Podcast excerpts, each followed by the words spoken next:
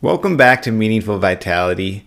I think I have a good one here for you today. I want to talk about civil discourse from a mental health perspective and why that's so important in the world and the society we live in.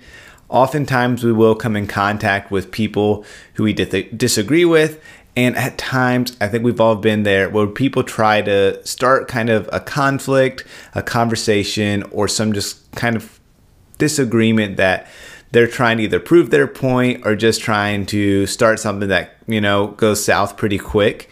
And I think when that takes place, it's so important to try and engage in civil discourse. And this doesn't mean that you're agreeing with the other person, but having a respectful conversation through a topic that the two of you disagree on and that can become heated or, you know, elevated in that kind of way. For the sake of this argument, though, let's assume that this is someone who you want to be in a relationship with, whether that's a friend, maybe a coworker that you're closer to, a family member, or a spouse. Um, be weary of bringing up topics like this. Talk more about what you guys have in common than what you guys differ on. So, I definitely don't recommend you bring up some of these heated political, religious, or ethical conversations unless this is someone who you feel very comfortable with. At times, I will maybe have some conversations like this with maybe my mentor, maybe a friend that I'm really close to, or my spouse. But I don't go around seeking out conversations like this just because of how heated they are, just because of how how far south they can go, and it doesn't typically go well. However, people may try to bring these up, so we can't totally avoid it. When that does happen, like I said, talk about things you have in common instead of maybe going down this path, trying to change this, this subject is something that you can do as well. But also, when the conversation does kind of take place, the times that you really need to kind of be weary and be ready to change the conversation is there are people out there who may try to bait you. You know, they want to start an argument and they want it to kind of become elevated. They want you to feel bad or start some kind of argument. And those are definitely not beneficial for just about any conversation. It's so important to have a healthy and calm conversation because that's so beneficial for your mental health. Getting angry, frustrated, really elevated, that's not really good for you, the relationship, you know, it, it just hurts you more than hurts the other person. If you're getting upset with the fact that you can't change their mind or that they don't agree with you, like I just said, that affects you more than them. So just trying to be weary of that and just realizing I can't change their opinion. And anger is an okay, healthy emotion to feel. It's typically when we feel like we've been wronged. So, asking yourself in these situations, how do I feel wronged right now? Where is this anger coming from? Why is it really elevating me? Why am I so mad right now with this topic? And that's some exploration that you can do. You know, we've talked about in other videos, but just kind of trying to understand that part of you, where that comes from, giving yourself some kind of empathy, um, but really just realizing that's only hurting you more than them but reminding yourself because we said at the beginning this is someone you want to be in a relationship with. The relationship is way more important than the topic than the disagreement than this kind of conversation. So trying to prioritize that as much as possible because even if you win this argument let's say that you prove your point and maybe they acknowledge maybe they don't but you know that you kind of for lack of better terms won the argument you didn't really win if this is one of your best friends, if this is your spouse, if this is a family member, because now they're mad at you and now you're mad at each other, and that's not beneficial for the relationship. So just trying to keep that in mind as well. The way in which you think and do and how you act during this conversation is very important as well. It's so important to listen more than you talk. So trying to understand them, trying to give them a voice and a place to kind of vent where they're at, that's going to be good for the relationship. And it helps you to show love, compassion, and empathy because that's so important as well to trying to see the other side, to better understand your friend or whoever you're having this conversation with. Remember to just be present, show that you're listening, and just be active in that conversation and do your best to try and come across as non judgmental. That's so important as well. It's always beneficial to better understand others and show empathy to them and their beliefs.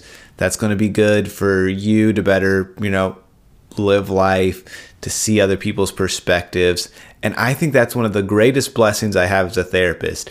When I'm in my chair as a therapist, I have been able to work with a lot of different people, a lot of people from different backgrounds, demographics, um, beliefs, and it, and I've been able to see their point of view. I don't always agree with it, and I'm not saying you have to either, but I can kind of tell myself if I had that experience, I would believe that, or I would behave in that way too, probably. Or maybe I, would, I can see why they think that based on just some of their own experiences.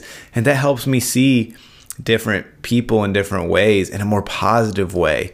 You know, whether it's a political belief, a religious belief, or just a way they're doing their life, I can better understand. Yeah, that's a person. That's someone, you know, it makes sense why they have those kind of beliefs and their perspectives. You don't have to believe it. You know, like I just said, I don't always believe or agree with what, you know, my clients are saying or doing, but it really helps me see them in a more positive light. And I think that's so good for anybody. But again, this is going back to this is someone who you have a good relationship with. Going back to anger and that negative emotion, I already said that it's not a bad emotion, but we want to be mindful of our emotions and not let them control us when that anger is boiling up and we just feel out of control, that really hurts us and gets us down in a negative way.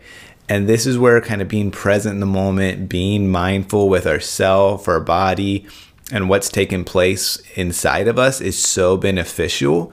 But also, like practicing some more meditation, mindfulness kind of activities on a day to day basis so we can just better understand ourselves and our emotions and what kind of goes on inside of us. It's so good for our mental health to continue to learn more about ourselves and our emotion. And just having a healthier conversation can be really good for healthy communication patterns, for healthy relationships in our life, and just building those relationships. Research is very clear. I've talked about it a lot. But those with healthier, more secure relationships in their life have better mental health better life outcomes, and they enjoy their life more. So, this is why it's so important to not try and prove your point and try to prove them wrong, but instead, really trying to prioritize that relationship, even amongst a difficult conversation.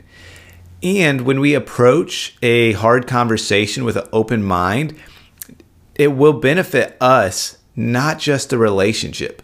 Because when we are listening to someone else who we disagree with and going into it with open mind, two things can take place and both are very beneficial.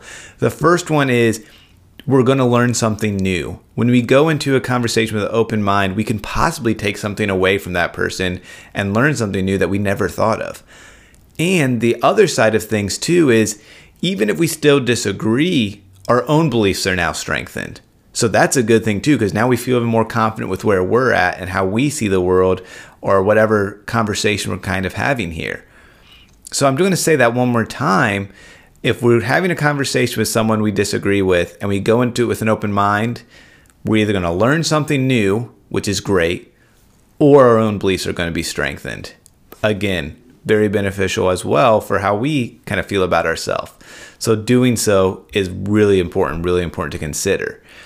Now remember to prioritize the relationships when these kind of conversations come up. I just want to kind of wrap things up just because that's so important. The relationship is way more important than the topic. And also, remember to show love and empathy and understanding to others. Listen more than you talk. That is so important with these kind of conversations, but also conversations with others on a day to day basis helps them feel heard, helps us grow in those relationships, and can just be really beneficial. And remember to always be learning about our own emotions, whether it's anger, where that's coming from, and how it's affecting us in a negative way. And I want to say it again because I think it was important. Remember, going into it with an open mind, we're either going to learn something new or we're going to be more confident in our own beliefs. Keeping all these things in mind, going into conversations with this kind of attitude are going to be beneficial to us, the relationship, our mental health, and help us live a healthy and meaningful life.